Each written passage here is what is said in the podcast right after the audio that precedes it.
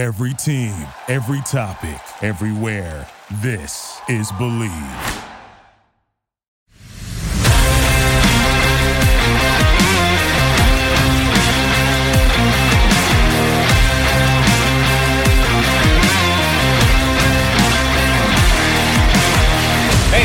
John Sadak, TV voice of the Cincinnati Reds, and you're up for Late Night Reds Talk. Hello, everybody. My name is Tim Daniel, and welcome to yet another edition of Late Night Reds Talk Live, the live show and podcast that loves the Cincinnati Reds, part of the Bleav podcast, presented as always by Bet Online.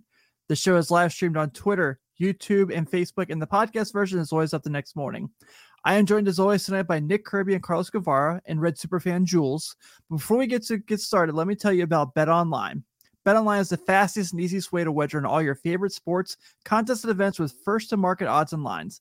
Find reviews and news for every league, including Major League Baseball, NFL, NBA, NHL, combat sports, esports, and even golf. BetOnline continues to be the top online resource for all your sports information for live in-game betting, props, and futures. Head to BetOnline today or use your mobile device to join today and make your first sports bet. Use our promo code BLEAV50, that's B-L-E-A-V 50 to receive your 50% welcome bonus on your first deposit. Bet online where the game starts.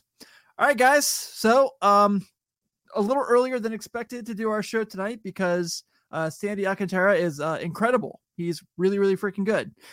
And we kind of noticed that tonight. But we do have Miss Red Super Fan on herself. Just had her first opportunity to throw the ceremonial first pitch. Jules, not so cool Jules, as she's known on the social media. Welcome to the show. How you doing? Hey, I'm doing good. I'm really bad at introducing myself, so bear with me. But yeah, how's everybody else doing? Mike Minor didn't lead us to a win, unfortunately, but what else do you expect? Because uh, Mike Minor's the GOAT. I thought we expect all the greatness. I used to defend that man. I that was freezing cold take by me, and everyone's gonna call me out for it. I'm waiting for it, but I like at the beginning when we got him, I defended him so much, and I don't know why. That's my worst take. So I tried. if you if you're in this business, you're keen to have a sports a really bad take at some point. It's just kind of how it works. You know, that's just how it goes. Um, all right. So obviously, with you on, we have a lot of questions uh, that we want to get to. Um, so be ready for the grilling session. And first things first, we've seen quite a bit. You've been on the television with signs like this. So, yeah. how did you become the sign girl of Reds you of Reds games? Um. So, I mean, it started from this sign. That's what started it all. I got on the screen a bunch in Cleveland that game. It was the first time I actually saw those two play each other in person. I always wanted to. And I finally got to. It rained like the first three innings. We did not show up to play. Um, I thought the score, like I was thinking about it earlier. I thought the score was seven to three, and then I saw that I was like, no, it was nine to three. I must have just erased that from my head. But yeah, and then I saw I got on TV from that, and it, I was on MLB Network too, like two days later for the signs, and they did a whole segment on it. So it low key went viral. And then I kept doing it for Bowling Green football games, which is like really where it got the attention. Cause I mean, it's MAC football. Of course, I'm going to get on TV. I'm one of the five students there. So with a sign. And I did it for Cavs games. I did it for a few Reds games last season. I think like five or six. So I didn't really do it that much for them, but I have this season as well. And I actually brought that sign back. I printed like that picture you had out and then just made it a sign. So it was a sign of, you know what I mean? Me holding a sign of a sign. Nice. Was, I love that. It was funny. It was my favorite. Signception. It, yeah, exactly. It was awesome. Bowling Green is amazing. I agree. I love BG. Don't, they actually had four wins. Don't sell them short, Sydney. Come on. Yeah, they beat Minnesota 14 to 10. Don't forget. I feel like every podcast I'm on, I always shout out Bowling Green somehow. It always happens. And that win specifically, best day of my life. Besides the oh. first besides the first pitch. Just to clarify. The first pitch, what, what was it? Did you throw a strike? Yeah, I would say so. My dad did a good job. Of, uh, I don't like the way that you answered that. You're like, mm, yeah. It was a strike. Um, so they told me, I said, do I have to pitch him? I was, I'm a very anxious person and like going out in front of people like that, not my thing, believe it or not, even though I like getting on screen all the time with signs. It's ironic. I don't really know. But so I was nervous and I was like, I just want to get it to the glove because I don't want to end up like 50 Cent and become a meme. So like, can I scooch up like and they're like, yeah, most people do like pitch from the grass. So I had like one foot in the dirt and one foot in the grass. So I got it to the glove. That's all that matters. It was a strike. Awesome. Who caught it? My dad did. Oh man, what a memory. That's, That's awesome. cool. Yeah. They I asked, I was like, so do I get to choose who catches it? And they said, yeah. And I was like, well, I'm definitely doing my dad because he's part of the he's the biggest reason I'm a Reds fan. So uh, we grew up watching games together. The only two people in my family that care this much about the Reds, and I was like, I want to make this special for him too. So that was my. That's awesome. Is he watching tonight? Um, he probably did not watch tonight. I'm gonna be honest. Dang it. Shout out Jules' dad. Maybe he hears Yeah, this I was tomorrow. like, he, he probably doesn't even know how to do this at all. There's no way. He doesn't even know how to like stream Reds games because we have Hulu. well, just tell him we were talking about him, will you? all right, yeah, I'll, I'll give him a shout out. I'll To text the tens him. of people Hey, out there. I was talking about you on a podcast, and he'll probably be like, "What's that?" I, I think Mark Mallory set the bar pretty low for Yeah. first pitches, so it's it's I decent. if you if you outstage Mallory, you really did something. You'd have to really try. The all-time best part of Mallory is still Eric Davis's reaction because he looks pissed off. like that's still the best part of it. I mean, Yeah. a quick breakdown. That's that's pretty good form. You have the glove hand up high by the chest, like you're pulling it in, and you're right here. I mean, that's that's what you want to teach to the youngsters. So great job, Jules. Not not bad for someone who didn't play baseball, but I played softball and as a pitcher, so I had some bit of an idea how to. Yeah, but that's the whole other direction. Yeah, it's like a whole other. I was like, "Can I?" You did good. You did good. Are there Statcast numbers on this? If anyone would know, it'd be you. Yeah, I'll have to. I'll look into it. I'll see if I can find anything. All right, Jules. So you are a self-proclaimed uh, Reds and Guardians fan. So uh, I live in Cleveland. So tell me how this works. Um, so I'm sure it's obvious. I'm a bigger Reds fan. I tweet about the Reds more, and it's weird because they're worse. But hey, we won in Cleveland. Just saying. but um, I started liking the Cavs when I got older, and then I was like, well, not into football at the time, like when I was 15, and then I was like, who am I gonna like? For some reason, I decided to go the Cleveland route, and only because they went 0 and 16, and I thought that was awesome because then I can't expect much from them, and when they win, it's a bigger deal. So I was like, "Yay, Browns!" But then I'm like, I don't, I don't know, like football, yeah, baseball and basketball are like my sports. So then I was like, you know what? I don't hate the Guardians, so it was hard for me to hate them because I love Cleveland, like the city in general. So I was just like, why not like both? Not even in the same league. I mean, they only play each other like four times, five, however many times in the year, four times. Like the only time it's ever going to matter is in the World Series. And let's be honest, it's never going to happen, at least in my lifetime. I don't, that's never going to happen. They're never, I hope not, because that's too stressful for me. They need to have an, an odd number of games though, so the uh, the Ohio Cup can go somewhere instead of just staying there on a tie. That's dumb. yeah, literally. Like the Ohio Cup is Yeah. important. Tell them, Nick. Yeah, it's the biggest deal.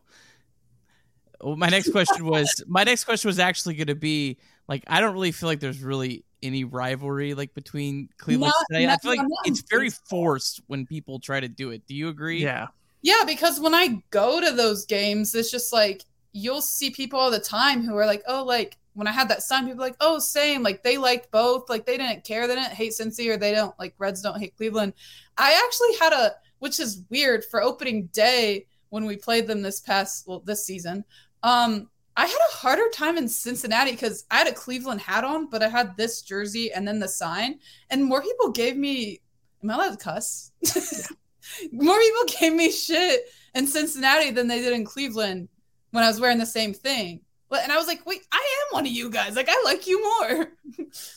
I can attest to that um, because there was a couple years ago, my buddies and I went out for Halloween. We decided to go to downtown Cincy, and I did the full-on Wild Thing gear, like had the glasses, had the full jersey, you name it. I, I can send you guys pictures of it. Don't worry. Um, Please do. Can't wait. and so like my buddies all went out and they were all dressed as the machine and they were like, Hey man, why don't you come hang out with us? I was like, All right, cool. So like I'm walking around with the big red machine as Ricky Vaughn and everyone's like, Oh hell yeah, go Reds. They see me and they're like, fuck the Indians. And I'm like, guys, it's a it's a costume. Like, come on. First off, it's Major League. If you don't like that movie, you're you're Yeah, wrong. exactly.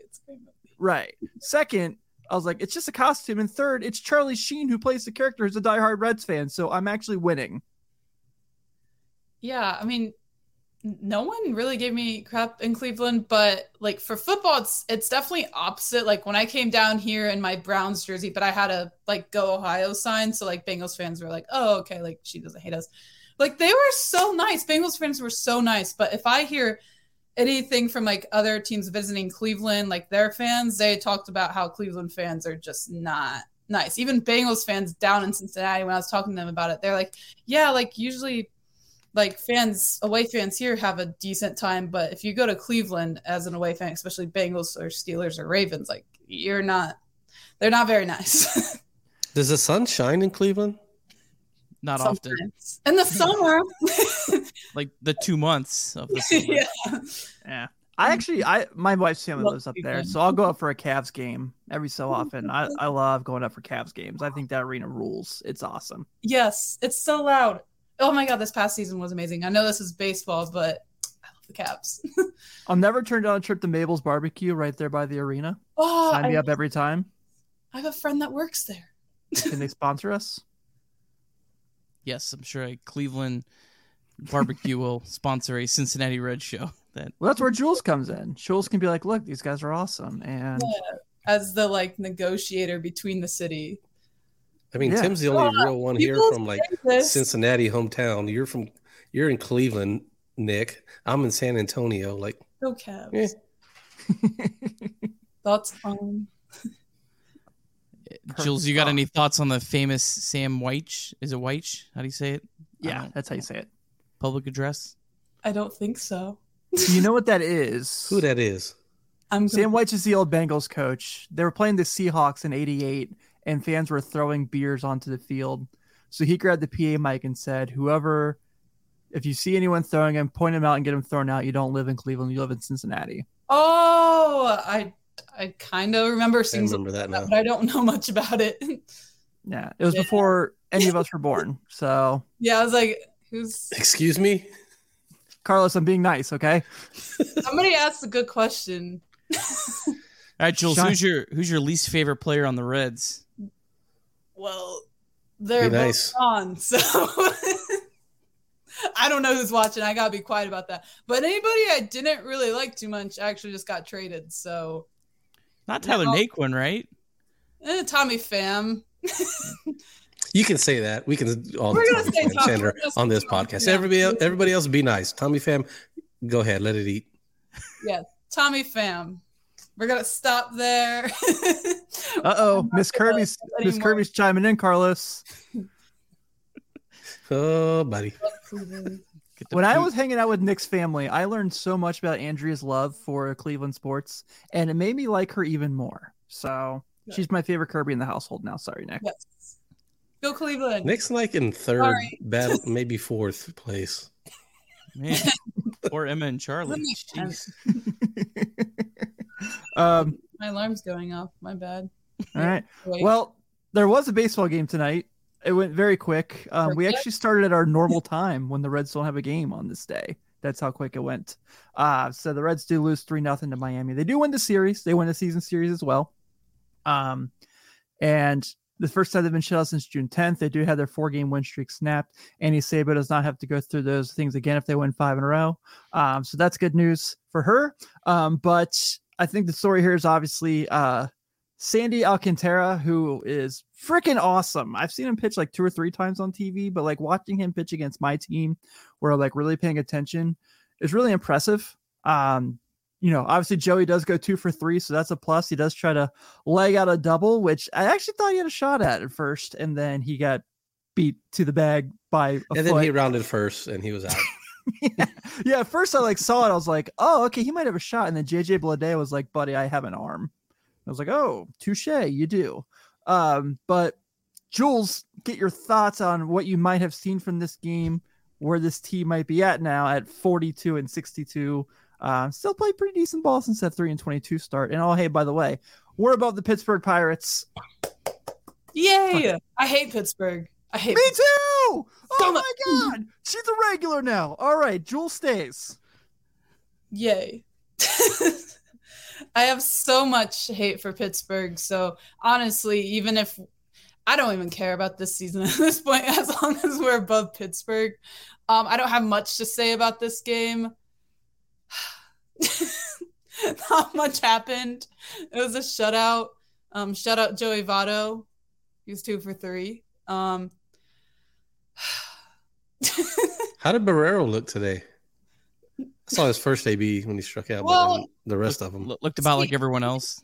Yeah. Yeah. Sandy Alcantara, I don't really. How about Yeah, that? Like you struggle in someone Triple A. Someone who could possibly win the Cy Young. So How do the Marlins only have? I mean, with the, with him and Jorge Lopez, yeah, that's like they can't get two wins a week. it's kind of bad. Well, sometimes you give up two runs and you still lose. So That's true. Yeah, that's very it's true, especially uh, for them. that that guy. I mean, Alcantara. I've seen him pitch several times, and he's he's nasty. He's so big and lanky, and he throws so hard, and it's even harder because he's closer to the plate than most pitchers are. Kind of like Hunter Greene is. There's a lot of comparisons there. Um, you know, their their windup is the same. Their delivery is pretty much the same. They throw from the same arm angle. Um, it's the only thing that bothered me tonight that I saw. I turned on the game late and I heard, you know, Cowboy talking about pitching to contact. I've heard other people talk about pitching to contact. Pitching to contact is okay whenever you're just a dude. These guys aren't just dudes. This is like a Cy Young Award winner. And he's not like throwing the ball and saying, hey, I hope they put this in play. I hope they put this in play. They want them to miss the ball every single time.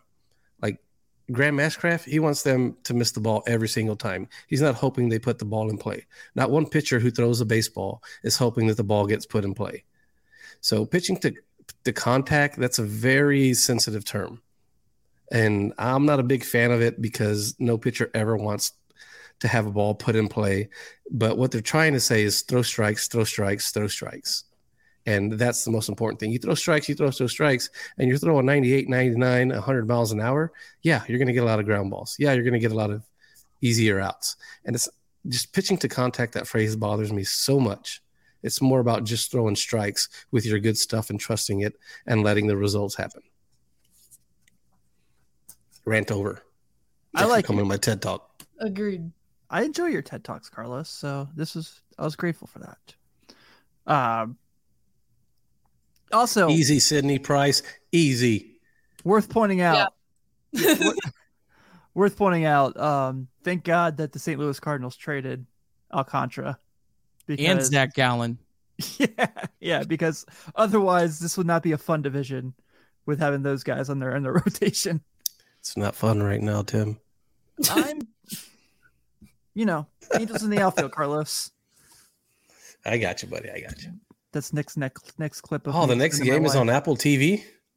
Yeah, dog. Reds have a, uh whole slew of games that we'll get to at the end of the show that uh, are on national TV in the next week. Like half the game, half the games are on national TV. You'll have to stay tuned to see. Always Yeah. be promoting. My buddy old Clay says. Absolutely. All right. So, kind of real quick, um, you know, we you, Jules, you already said that as long as they finish about the Pirates, you're happy. Which I'm right there with you. That could be our podcast. Um, Tim and Jules hate Pittsburgh. So, can that be our? That's a Producer- spinoff. I'll say producer Nick. Can that be our sideshow? Yeah, And- do it. So, what are you kind of looking forward to slash ex- expecting remainder of the season from this team? You know, obviously, you know, I still believe that they have a chance to not lose 100 games, even with the trades, but, you know, they're only 38 away. So, Um. well, I think one positive thing about this season is that tickets are relatively cheaper. That's what I really like. That's I've been to 35 games compared to like the five I usually go to. But granted, I just moved here. Um, ooh, this is intimidating looking at just myself. But um, I don't like it either. yeah, I'm like, oh no. I don't know. I'm excited to see what we can do. Hopefully, get some of the younger players up in Louisville. Like, not Aquino's not younger, but I like seeing Barrero obviously not against somebody as good as Sandy. Preferably, I don't think we should judge him on that. And before anybody says I'm not anti him at shortstop or anything, just because I love Kyle Farmer, but um, no, I like seeing Kyle Farmer play. I, Hashtag Jules both. loves I hope both teams have fun. Also, shout out Kyle Farmer for liking my tweet and then unliking it. Kind of rude. Which one? What was the tweet? What did you say? So okay, so somebody brought up a good point, low key. So I tweeted. Let me find the screenshot because yeah, I did. I tweeted defending Kyle Farmer is a full time job for me, and this man doesn't even know I exist. He liked it, and then I posted the screenshot, and the screenshot of me flipping out got like 500 likes, only for him to unlike it. I love Kyle Farmer. So Kyle, if you ever see this, I'm sorry for whatever I did. I'm like, oh, I'm not gonna sleep tonight. I'm gonna be like, Kyle Farmer hates me. This is the beginning of my villain origin story. Everything is downhill. This is your heel turn. Yeah, this is your heel turn. Pretty much. I don't hope anybody has fun anymore. Especially Kyle Farmer. Oh, no. oh no. Well, Dick, did you want to touch on anything before we get out of here with the, with Jules? Uh, what was your thoughts kind of on uh, what the Reds did here at the trade deadline? I'm excited. I mean, like, yeah, it'd be nice to like get something in return now, but I'm glad we're finally just rebuilding and not like half-ass rebuilding, but like we're gonna just implode and just get rid of all the everybody and getting prospects. So in two to three years, which I think, I don't think we're gonna be that bad next year. I think we're gonna be like middle of the pack, better than this year, which doesn't take much. But I think in two to three years, we're gonna be pretty good. Respect. I, I don't think it's going to take as long as what people say. I'm not saying like a World Series win. I'm just saying making the playoffs at least by 24 or 25. Not next year. It's not happening. Never say never. Never say never. You never The know. Bengals were projected to win six games, went to the Super Bowl. this is true. The the Cavs hell were the- predicted to be good this past season. And they're like, why They are we weren't. all these tall guys? They're calling us the Cleveland trees. Hey, they did way better than what everybody thought they would. So I don't think we should count the Reds out. You won't find anyone who loves Evan Mobley as much as I do. Trust me. I love it. You won't find anybody who loves Kevin Love as much as I do. That's probably fair. Yeah, that's probably extremely accurate. Uh, Jules, uh, before we get you out of here, last question for you. Uh, good question here. I wanted to get your thoughts. Did you have a favorite prospect that the Reds got back? Anyone in particular that you're looking forward to? Um,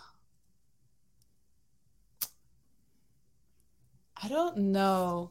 I have my little notes here because we got a lot of people. Sorry to put you on the spot. But probably Spencer Steer. Did I say that right? Yeah. Yeah. Uh, I hope I said that right. I don't want to butcher anybody's name, but I'm pretty excited for him. I've heard good things about him.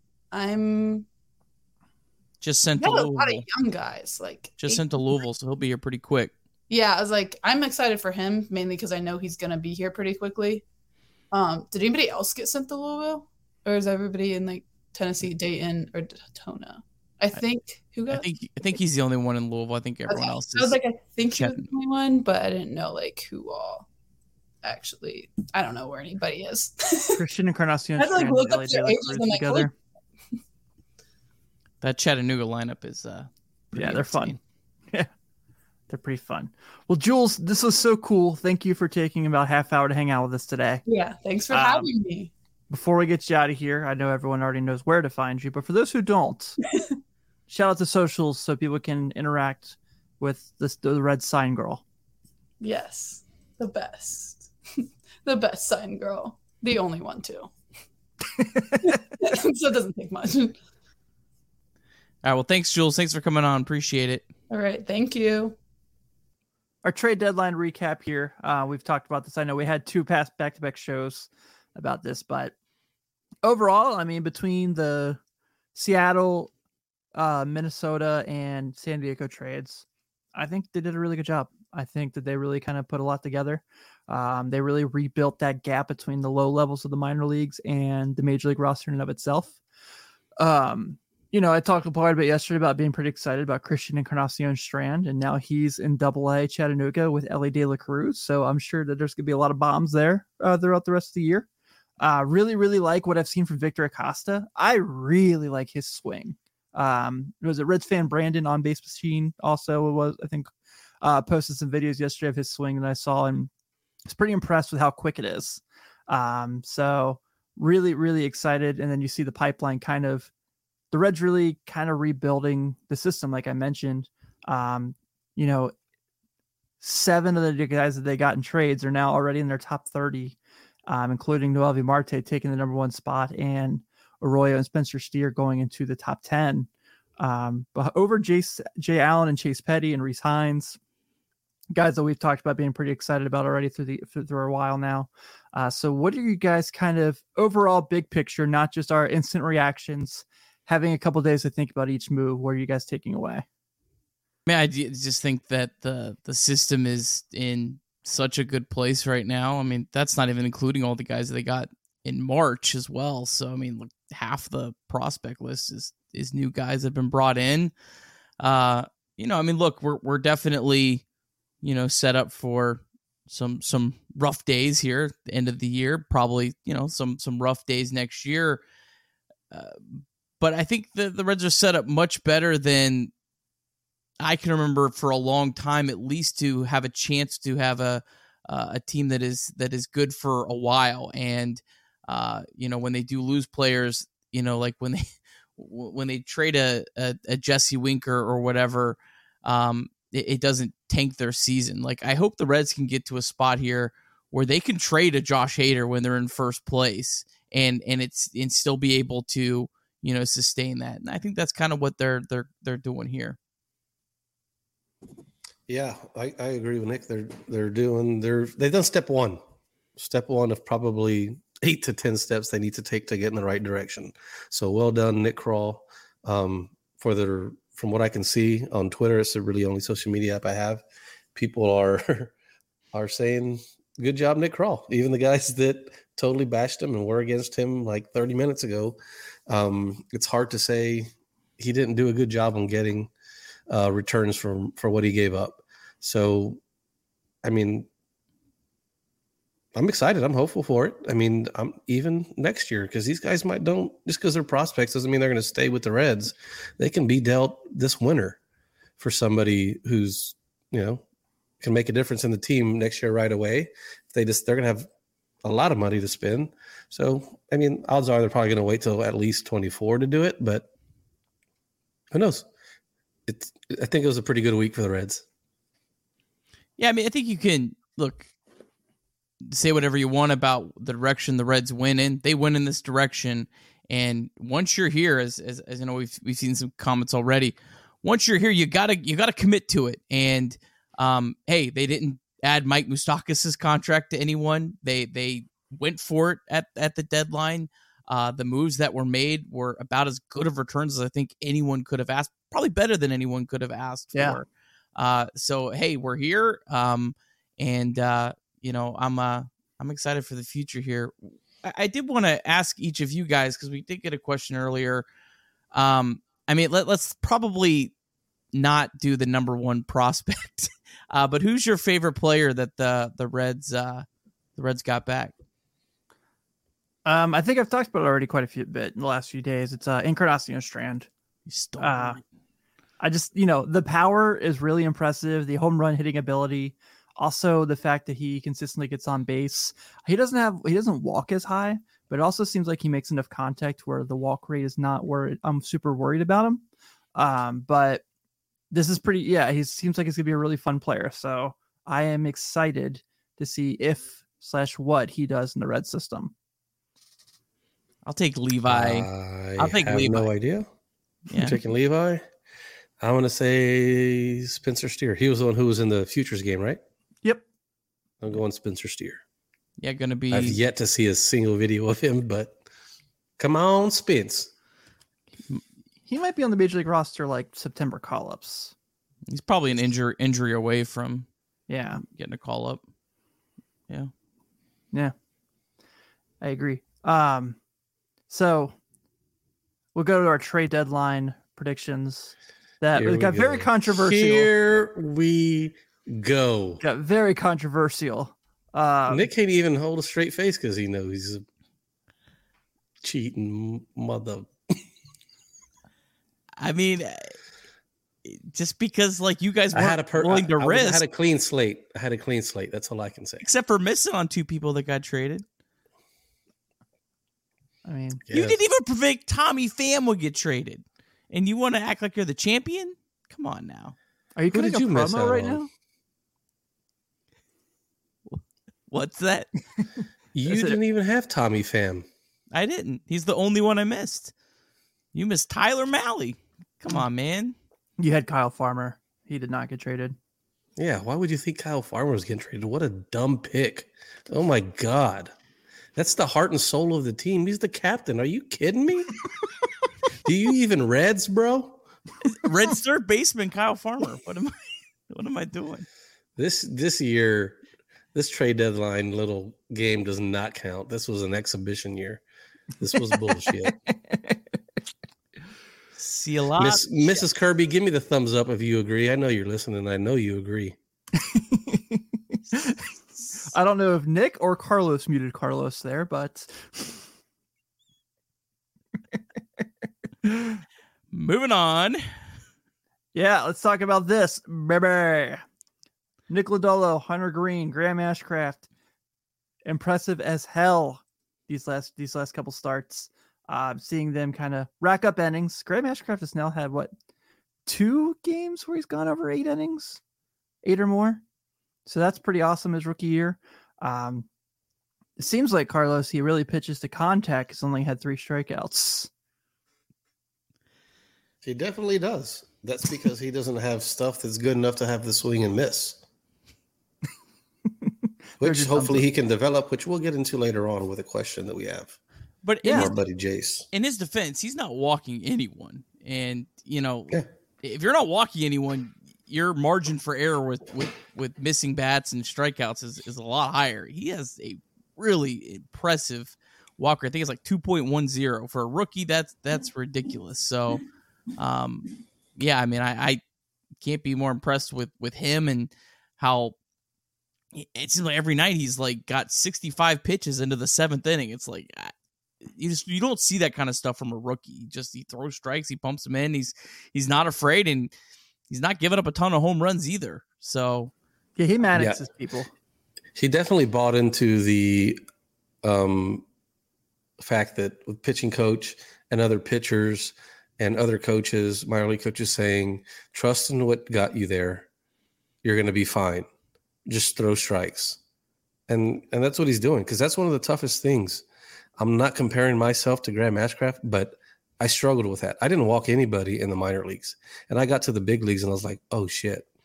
Never in my life have I ever worried about somebody getting hits off of me or whatever. But for some reason, I screwed myself and I started to pinch. And that's a real thing that happens with a lot of people.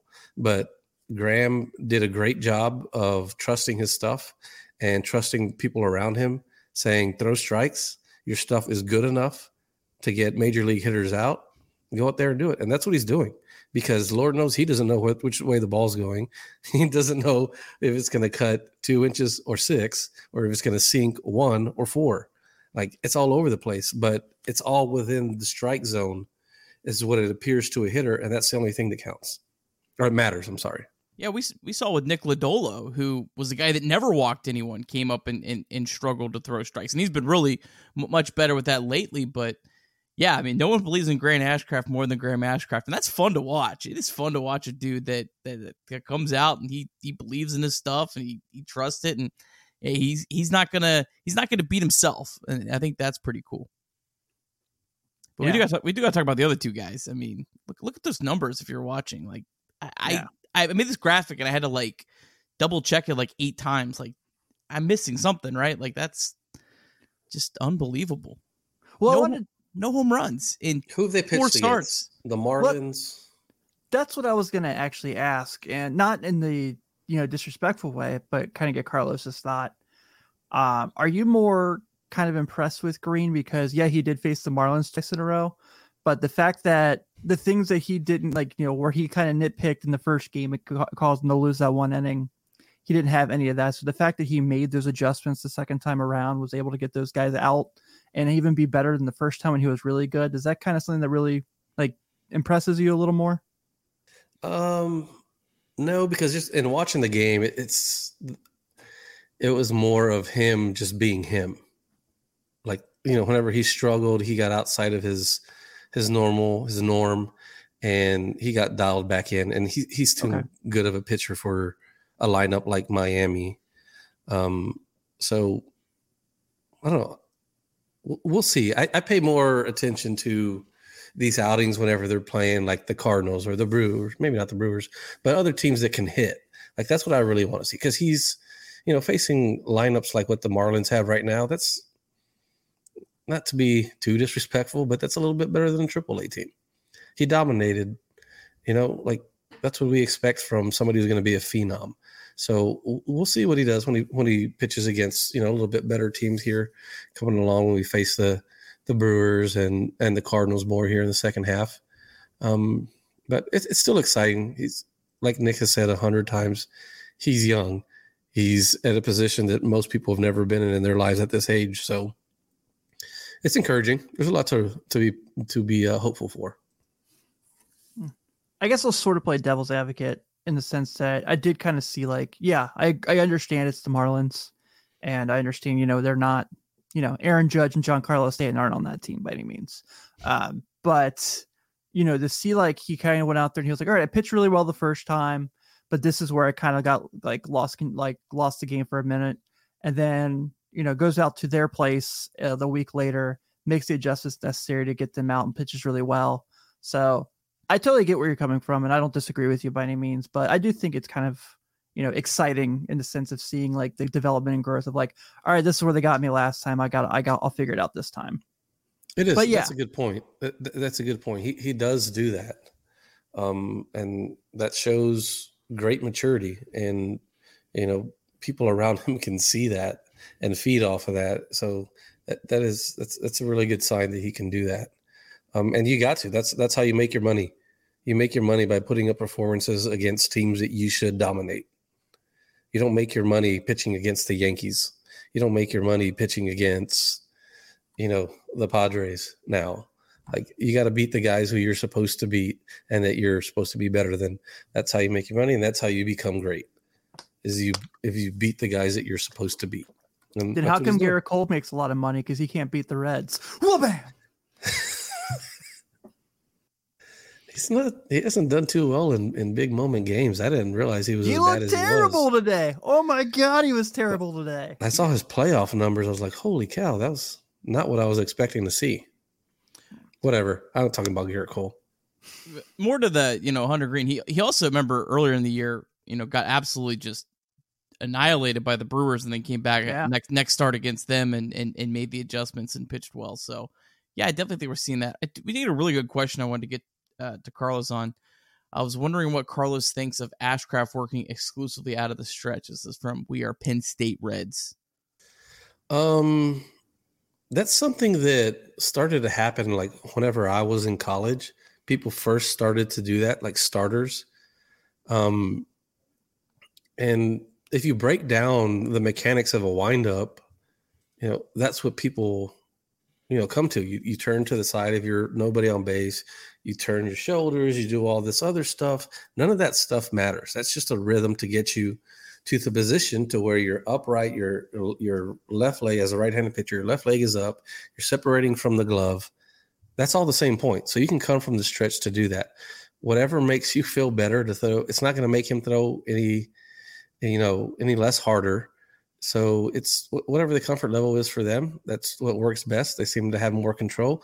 You know, it's all or most of it is mental. Uh, just whatever you can do to repeat your delivery all for it. Cool. So this came up today, and I know it's made a lot of people happy. Uh, Charlie Goldsmith, friend of the program, uh, tweeted out with permission that David Bell said Jose Barrero is going to play quite a bit of shortstop going forward, and Kyle Farmer will likely get the bulk of his time at third base, which answered a question I had yesterday of now that Brandon Drury's gone, who's playing third most days. Um, so obviously it's the farm dog. Um, you know, we kind of talked about this a little bit yesterday, so I don't know how much we have to really deep dive into it, but this is the right choice of where the team's at, where he is. Uh, I know he didn't look too good at the plate today, but you know, like we said, he kind of went against a Cy Young candidate. So, um, I think this is the right move. I'm excited to see him kind of get majority at bats and kind of get everyday at bats. But Excuse me, Juan Soto's coming up to bat. You guys got it for the next two minutes. Okay, that's fine. Um, but also, this is hilarious because all last year we consistently had this conversation. Now that conversation of 12 months of his fight means nothing. Just tell me when Brandon Drury's coming up. Uh, but yeah, no, I mean, hey, we're gonna have a heck of a infield defense on the uh, left side. Yeah, That's gonna be exciting. Uh, I think Farmer could be a really, really um, good defensive third baseman. So that'll be cool. I don't know if Farmer's got the bat to stick at third base, but this year, you know, hey, uh, you know, I, I think you know he he deserves some playing time, and uh, uh, but yeah, I mean, look, it doesn't really matter what you think about Jose Barrero and and his potential. Um, um, I'm still optimistic about him, but me too. Red- Reds have to see what they got with him. They have to see what they got, uh, and, and they can't really wait around too long because they've got sixty-seven thousand other shortstops, you know, that are probably going to be, you know, Matt McLain. I, I know uh, Sean. He Pender- homered tonight. He did homer tonight. you know, uh, uh, Pender said in an interview uh, a couple days ago that that they're- they're pushing him, um, and and the way he worded it made me think that Matt McLain's got a really good chance to maybe make the opening day roster next year. It was kind of I don't know, maybe I'm reading too much into it, but definitely I think he's in the plans to be on the big league team at some point next year if if he you know uh, continues to progress. So uh, yeah, this is the time for Barrero, and I think he'll have every opportunity because I think that of the crop of shortstops, uh, all the way out until like Aurora, Arroyo, which is you know probably like a 2025 ETA, Barrero probably profiles as the best defensive shortstop. So if he hits, it'll be his position, and they'll probably move move other guys around him. But he's got to hit, so um, you know, hopefully, uh, hopefully he takes it and runs with it and forces guys into other positions because if if he's forcing guys into other positions, Reds are going to be fielding a really really good defensive team. Yeah, yeah, I totally agree, and I think that's going to be something that really kind of goes a long way for them. Um, I still stand by it for the future. Jonathan India to third base. Hashtag. I think I'd like India more in like left field or first base, to be honest. He he doesn't have a first base. He's tiny. He's like He's six. he's like a half inch shorter than Joey. No way. You're crazy. and he's got the hair to to give him some. Yeah, he's got the length. lettuce. He's no first base. Stop that. Oh, I don't know. I'm, Yeah. I'm a, I'm a pretty optimistic guy, but I don't. I don't think Jonathan India is a good defensive second baseman or third baseman. I just I've seen I feel like I've seen him. I don't think his arm is strong enough to play in the outfield. I don't think he can cover enough ground to be an outfielder, and he doesn't hit for enough power to be a corner outfielder. Unless he bulks up. Like I, Deion think Sanders third played base is probably he his didn't have best. power. Who? Deion Sanders played left field. He didn't have power. He wasn't a very good baseball player. I mean, India had 21 home runs last year. He's got seven in basically a shortened season so far. Oh, okay. Tw- 28 home runs in 200 games. It's not Not terrible. terrible. Yeah. No, it's not. You're right. but he doesn't have a good enough arm, and he cannot cover enough ground. He would be a defensive liability, more of a defensive liability, I think, in one of those corner positions than he would be at third base or second base. I think one of these more athletic shortstops would project to be better in the outfield than what India would be. I can My see opinion, that. whatever. Yeah, no, I don't think it's a bad opinion whatsoever. But let's like Nick said, like if they get in a situation with all these guys where it's like they are able to play multiple positions, then maybe the Reds have a really good defensive future. Which I don't know, like with the 2012 team was really good defensively, but I don't remember like one since then that really just blew me away defensively by any means.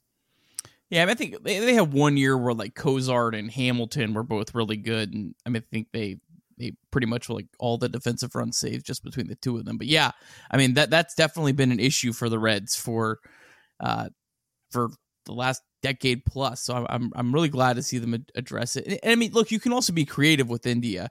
You know, you don't have to say, you know, hey, he, we, we move him to third base, but maybe he plays third base, you know, 60 games and he DHs the other games, you know? So like, you don't have to you don't have to pencil him into one position. I don't think the Reds are going to be penciling. I think the Reds are trying to get away from penciling guys into one position, uh, which I think is the way to go.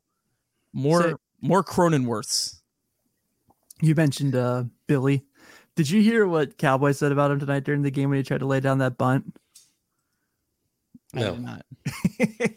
so he like tries to like it's like the seventh inning, I think. He tries to like lay down a bunt single and he's out by a mile. Like just bunts it right at the pitcher. Um, I can't remember who was on the mound at the time. And Cowboy goes, Yeah, he uh he tried to do that all the time when he was here. He just never really could get it down. That's amazing how like how he can't bunt well. that was like my go-to move in MLB the show with Billy Hamilton. I just always like was like he's got a 99 speed. Okay. Speaking of Cowboy, I have got a video clip and I want to get Carlos's opinion on it. You look at the guys that the Reds are getting back, not only in this trade, but all of the trades. I think it builds up the competition throughout your minor league system. Think about this Elly De La Cruz is no longer the number one prospect in our organization. I guarantee you he takes that personally. Carlos, what what's your thoughts on that about you know all these guys that the Reds are getting, and you know maybe it it pushing guys like like La Cruz and McLain uh, with the added competition. Competition is always there in the minor leagues um, because even within your own team, you want to win a game, but you've got guys that are trying to take your position. They want to be in the big leagues before you are um, the guys below you. There's always competition, and you know he, he makes a good point to where there might be a little bit more, but these guys aren't being driven by who's the number one prospect, who's the second prospect. For him to throw that much of a guarantee on that, I don't agree with that. Um, not even in the slightest, because Elly De La Cruz has bigger dreams than who's who's the number one prospect he he's his his sights are set for the major leagues. He he could care less who's number one, number two, number three. He's just trying to be the best hitter that he can be, best player that he can be, and get there as fast as he can get there, and everything else will sort itself out. It's these um the prospect things you hear them a lot during the minor leagues, and they chat about it, but there's 37 different prospect lists. Like who's making these lists? I've said that a hundred times. Like whatever. It, it make like mock drafts. Yeah, it's it's like you know you do fantasy football, ESPN, CBS, Yahoo. There's different lists. Got different guys are number from three to number ten. They're all different. So it's just a made up list that people want to go by, and I, I don't think there's there's much to that at all. Yeah. Speaking of, don't draft Christian McCaffrey. Learn your lesson after two years. I'm taking him number one. Uh, yeah, I, I thought that I think Carlos picks really good points there. All right, another video. Want to get Carlos's reaction to this? Donovan Solano was a name that you know, nationally was was written about as a possible trade piece. Was there interest there? Did you think about dealing him? We had interest in other players on our in, on our team, mm-hmm. um, but like I said before, just because we kept a player here instead of trading them for for a, a prospect we have them here for a reason. Mm-hmm. Donovan Solano is a really talented player, but he's also a very good player with the younger players. The, the, the very good in the clubhouse. Mike Minor, um, you know, guys like that. That we, hey, people call and, and they have interest, but we do feel this player can help other players develop, and that's also a part of this equation. We need players that can continue to help our impact players uh, or impact younger players grow, and we need to be able to put good veteran presences around them on the field. So, Carlos, what did you think about that? With uh, um... you know what that means, right, Nick? No. This is the bull. This is the shit. No chance. He's just he's just saying that because they kept him. They couldn't move them. Solano, if he would have played all year, he would have probably brought more back than what Brandon Drury brought, or equal to, because that man can mash. He can hit. If he would have been healthy, they would have moved him. Holy cow! The Padres just hit a homer, grand slam. Brandon Drury, let's go! Was it Drury? Yep. That's awesome. but anyway, It'll be so good when he comes back to the Reds in July. Yeah, like in January. Don't try to throw Mike Minor being uh, a leader in the clubhouse for these guys to look up to. No, stop it. They just they didn't play well enough. They weren't healthy enough for them to move. That's the whole idea of bringing them, them bringing them in. I mean, how much older is Solano than the rest of these guys? How much more experience does he have than the rest of these guys? He's 34. Like, but how much big league experience to to to the rest of the infield? Like 638 games. Like that's that's who he's going up. Like, is he going to teach Jonathan India something? I don't think so. Is he going to keep teach Kyle, Kyle Farmer something? I don't think so. Is he going to teach Joey Votto something? I don't think so. Like, who, who is he going to mentor? Me. I, I, think that, I mean, that was just, he did a good job of like, you know, we were wanting Krall to speak better in front of, in front of the camera, in front of the microphone. He did a good job there, but I'm here to tell you that's bullshit. you, you, don't think there's any value to having, you know, nope. any veterans? Well, ve- veterans, yes, but like he's not considered a, a veteran that you're going to go over there and hey teach me your ways let me know how you did how you're so successful he's more of a journeyman yeah like the who's the catcher they got from st louis yesterday for nothing austin yeah, romine like, yeah austin romine thank you i can't remember, i, th- I kept wanting to say andrew Knizner, but i knew it wasn't andrew Knizner. yeah i mean you they can learn a couple of things maybe from from Mike Minor, but Mike Minor has never had the tools that those top three guys have had. So they can't relate to that. You know, it's a totally different um, pitching sequence, pitching like I don't know, like even like preparing to pitch. Like these guys throw 15 miles an hour harder than Mike Minor does. Mike Minor does. It's it's not the same. That's valid. That's very valid.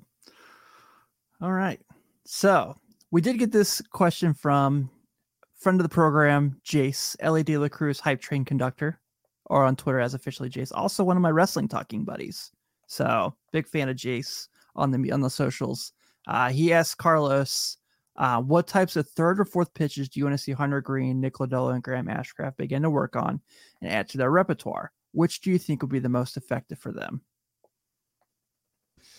Um, I'll start with Hunter Greene. I think his changeup, he needs to throw it often, very, very often, because you know you can try to maybe work on it during the bullpens, which you're not throwing 100%. So that's a big difference. Um, in the off season, there's not a there's not a batter in there, so it's it's so much it's so much different to throw and practice in a bullpen than it is in a game. Like intensities are unmatched, and you learn how your pitch does based on how a hitter swings at it. You know, you have a game plan going up against a pitch against the hitter you're like, okay, first pitch slider, he's usually going to stay away from it. So I'm going to throw first pitch slider for a strike. Um, change ups, he usually spits on them. But if you throw one and he swings at it and he misses it by, you know, a barrel or two, then you know, hey, I'm going to throw another one. I'm going to throw that scouting report out the window and I'm going to double up on it right here because of that swing that he took maybe this was a good one. Let me repeat that same delivery and that same release point. You don't get that whenever you're throwing a bullpen. You might think it's a bad pitch, but in reality, it's right after following your fastball at that same location. It works really well against a right-handed hitter, and you and you can't find that whenever you're just throwing to the to the bullpen catcher, to a net, or anything like that. So, I think I really hope that he starts to throw that a lot more. I don't care about the results Nobody cares about the results right now. I think we can all agree on that.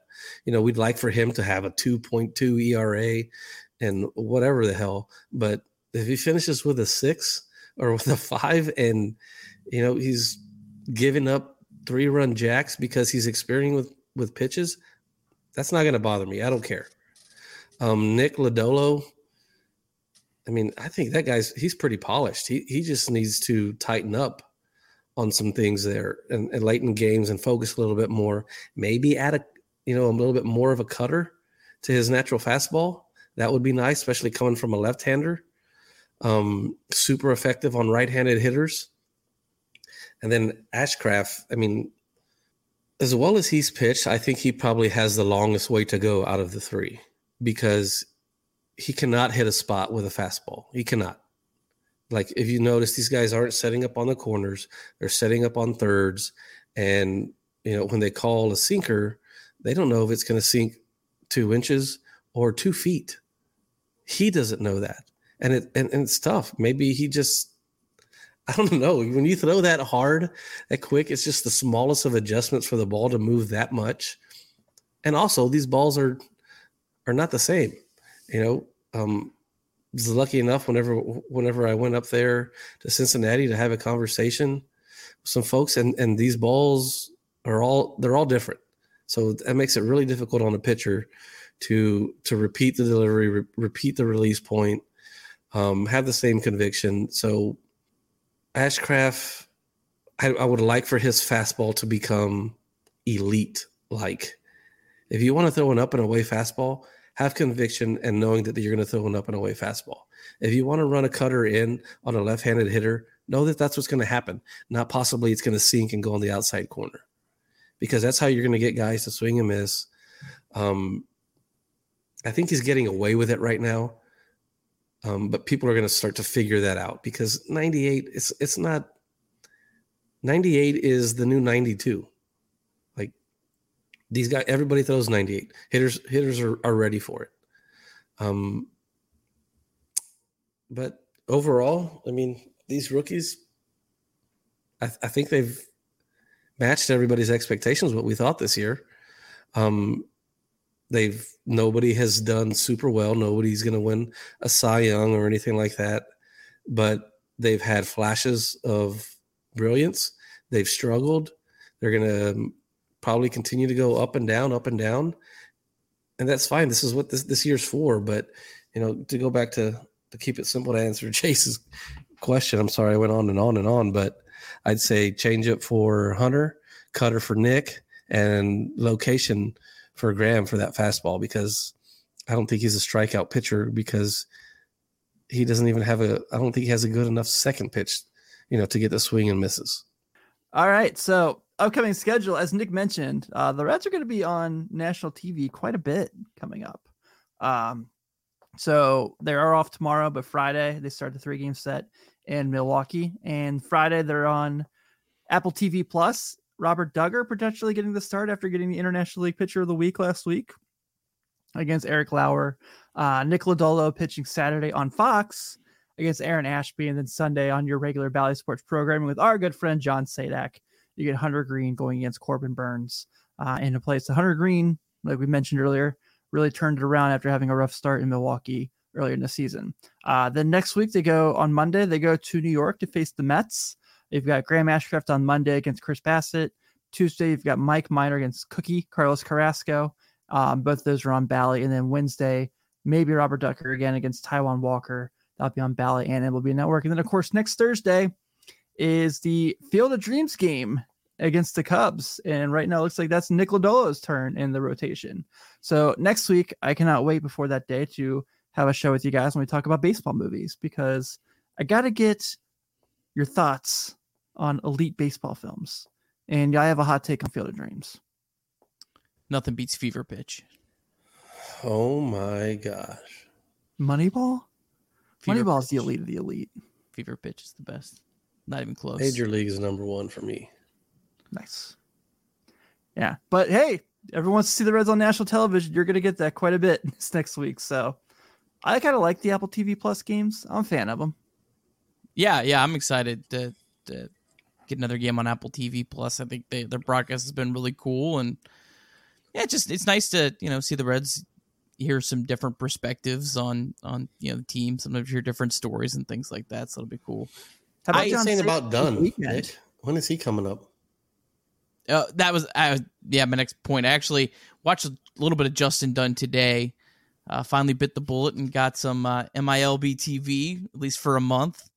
Uh, he did not look great today, so um, I think Dugger's probably going to get a shot. Mark Sheldon reported earlier today that that he thinks Dugger is the guy, and Dugger's been pitching well in uh, AAA, and you know looked okay when he was up here. So I, I think I think I would rather you know give Dugger a shot. Hopefully Dunn can get right, and I'd like to see Dunn and see what he's got, but I don't think you want to you know just call up a guy that, that's not really that's getting rocked by the Indianapolis Indians. Is Dugger? I mean, is he a, a farm guy? Do we get him in a trade? Where did he come from? The, uh, he was DFA'd by Tampa. He, he was on Tampa's roster this year, so there's got to be something there, right? We'd hope. So yeah, the Reds got him on waivers. He, uh but he has also been DFA'd like twice by the Reds and not clean. Yeah. I mean, you see those those opponents pitchers, and they're like, all right, maybe we'll get a couple of hits here and there, other than Burnes, but. Yeah, I mean, at least you're gonna miss uh, Scherzer and uh, yeah, deGrom. and deGrom. I mean, you know, the, because that would that would be another fast game. Yeah, yeah. Yeah, don't put the deGrom on uh next Wednesday night, or you know, you'll be starting without me, and we'll get the kids. Yeah, we're trying to see what Bar- Barrero has. Quit throwing these damn Cy Youngs at us, can you, please? Kyle Kyle Farmer just sitting there taking tonight off, going. How like, we need to get Barrero in the lineup. Who, who who wants a rest day? Farmer's like, I got it. How about the fact that John Sadak basically gets a three day weekend because of the off day and the televised games? Good for John. I mean, you know, he's earned it. The last like several broadcasters that we've had, like you know, did like hundred games a year, and John just out there every single night. So, uh, but hey, back to back lefties. Uh, to start the series in Milwaukee. So, you know, that that's I think a good opportunity for Barrero getting a shot at two lefties. And uh hey, the Reds, they're a much better team against lefties. Uh, what a what a Weird. 12 what a 12 month turnaround. I mean, that that feels significantly better about the Reds against lefties. So I almost wondered if Major League Baseball was going to ask the Reds to push Hunter Starpak to have him on the Field of Dreams game. I almost wonder if they almost would have stepped in and been like, "No, no, let's get him ready for that game so that way he would be on national TV. I think it's cool that a national audience get to see Nick Lodolo though. Oh, I did too, for sure. There's, I'm sure he has a lot less, you know, name recognition nationally. So, um, hey, that's a game that I, Lodolo against the Cubs. I mean, that's a, that's a, a lineup that he could carve up and you know, kind of give himself one of those really, you know, big performances on national TV. That that's you know, it's probably going to be the the sad as it is, probably still going to be like the top top uh SportsCenter highlight of the night you know it, it could be the yeah. first block so you know that's kind of cool hopefully he can have a big start yeah because no one's going to be like look what matthew stafford did at training camp today with this throw and SportsCenter highlights so uh, you hope you, not don't you ever put that past SportsCenter yeah, that's a good point I, I think they had a whole day on saturday of training camps like for 10 hours or something Oof, that sounds miserable i understand people love football but the last thing I care about is like throws they're making in shorts. No comment. Yeah. All right. So, as we said, like uh, a couple weeks ago when Nick put this up, August had the Reds have a total of like eight home games the whole month. Uh, so the Field of Dreams game, the Reds are technically the home team, but still it's you know neutral site. Then they come back for the Cubs on Saturday and Sunday. Friday off day. Good for the boys. They earned it. And then uh, our old friend Nick Castellanos will be in town for the Philly series in a couple weeks uh, for the Reds go to f- do their Pennsylvania road trip. Uh, man, that Nationals team, that's going to look a little bit different when we go fun there. series. Tim, you go to those Pittsburgh games? I know you are. Not there. You're missing out. It's a beautiful stadium. It can be as beautiful as it wants. It's still in Pittsburgh. Aye, aye, aye. Yeah. and then yeah, so fun August coming up. Some pretty winnable games even with the trades. So yeah, um, I'm really excited that Luis Castillo made his first start today in the cool Mariners uniforms. Those like navy blue ones with the green lettering. Those are my favorite. That was the Griffey jersey I had as a kid. So um, The and they're former pretty good. Had a great day today. They did, didn't they? Winker homered, Suarez homered. Drury homered. Yeah, Castellanos homered. yeah. It was like his first one in what 30 games. Mm. Carlos is having a good day. I mean, Yeah. shit. Should we reach out to our old friend Ryan for that Phillies series? Should we see if he wants to come hang out? Might not be a bad call. Only if he brings his smoke machine. That's got to be back. Yeah, that's got to be back. Well, you know, before we get out of here, we did want to touch on obviously uh the baseball world. Uh, I got the news yesterday of Vin Scully's passing, and you know, to me, this was kind of the voice of baseball. I mean, this is at least majority of my life. Um, obviously, you know, everyone's got amazing Vin Scully stories that's been in the game, uh, talking about stuff. But like, for me, my first Vin Scully memories were actually uh, the old MLB video games, MLB 99, he was the play by play guy in the game. And so, like, I, you know, as a kid, I just watched the Reds and I saw Griffey highlights. So I didn't see like Dodger games as much or national TV games because the Reds weren't on TV, national TV at the time a whole lot. So, um, but Vin was always one of those things when like you'd be watching MLB Network and the Dodgers would come on and they would come on like in the middle, like the inning or like an at bat.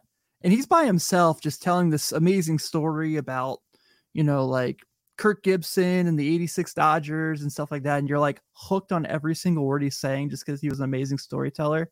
So this is definitely a bummer. Um, you know, obviously an unbelievable career. I mean, followed the Dodgers from Brooklyn to Los Angeles and made a hell of a name for himself throughout the baseball world. So I know this is one that kind of stings for uh, us diehard baseball fans today. Yeah, Yeah, it, it definitely stings. Um, he was the voice for for us, probably for our dads, and even beyond that. I mean, this that, that was a tough one last night. I mean, you just listen to his voice, and it just like you get lost in it. Yeah, you do. It's amazing. Like he's they're gonna teach how to be, you know, a broadcaster announcer based off of off of his film, off of his broadcast. They're going to be like, you know, call the shot, give it a long pause, let the let the fans have their moment, play that. Then you come in and you say something here, and like, don't make it about yourself because he never did that. Like, you know, as Reds fans, we know that there's been radio broadcasts that make everything about themselves. Then he's never even once been thought about to do that. Like everybody loves Vin Scully. Everybody loved him. Sucks. I mean, you know, Nick sent that one out with, you know, the game that Joey, you know, homered in, and I think there was another highlight in there, but it's still like I, I saved that to my phone because I'm going to listen to that often. You know, it's who knows when we'll ever get something like that again. Very, very special. Rest in peace, Vin. Yeah, he's just just the best. You know, I remember when I got MLB TV for the first time. Yeah, I just I would fall asleep to Dodgers games. I didn't care about the Dodgers, but he was just just so good. And then you know, every time the Reds play, I would watch the Dodgers broadcast. And the, the one nice thing about you know living outside of Cincinnati, you have that option. And it, I watched the Reds every single night, and he would tell stories about players that I've never heard. Like it, it was insane how much research and how prepared he was, even at his age, um, that that he could relay these stories that that that diehard baseball fans had never heard. And so, yeah, just the absolute best. And you know, a lot of times when when someone passes, you know, people can go a little overboard. Not with Vin Scully. I mean, the outpouring that you saw today was um was the absolute 100% needed and uh yeah, just the absolute best. So rest in peace, Vin. I think my all-time favorite, as far as like Reds Dodgers Vin Scully moment. Um, I don't necessarily remember the exact game, but you know how like his delivery was never just like super high or super low. He just kind of talked like we're talking now. And I remember there were like Frazier was batting, Todd Frazier was batting. He's like, all right. He's like, you know, it's a two-one pitch and that's a ball. You know, three-one pitch. There's a strike. He's like, and here comes the sixth pitch of the at bat, and down goes Frazier. And just nonchalantly, just like that, like recreates the boxing moment, but just in Vin Scully style. And I was like, excellent, just perfect. Yeah. Hmm. Well, I think with that being said, I don't know. Are people sick of us this week? We had like three really long shows. So six and eight days, baby. Yeah, we did a lot this this past few days. So it was fun. It, it was, was, a lot good. of fun. exciting trade trade deadline. Yeah. Thanks for everyone for hanging out with us uh, through these six and eight days. Like this was awesome. Uh, we really enjoyed this. I know, you know, obviously it's a crazy trade deadline season, but we're definitely grateful you all hung out with us. Uh, thanks to Jules for coming on and hanging out with us today. Thanks for Clay for being available as much as possible over the last week. Thanks uh, for the hat, Clay. Yeah, I, I, have mine too. I was going to wear it. I'm glad I didn't. That would have looked goofy. Um, but yeah, as always, thanks to Sydney. She's here each and every week. We're definitely grateful. Be sure to, as always, go to BetOnline, use that promo code BLEAV50, get that 50% welcome bonus. Um, and thank you all for tuning in, and we will see you next week.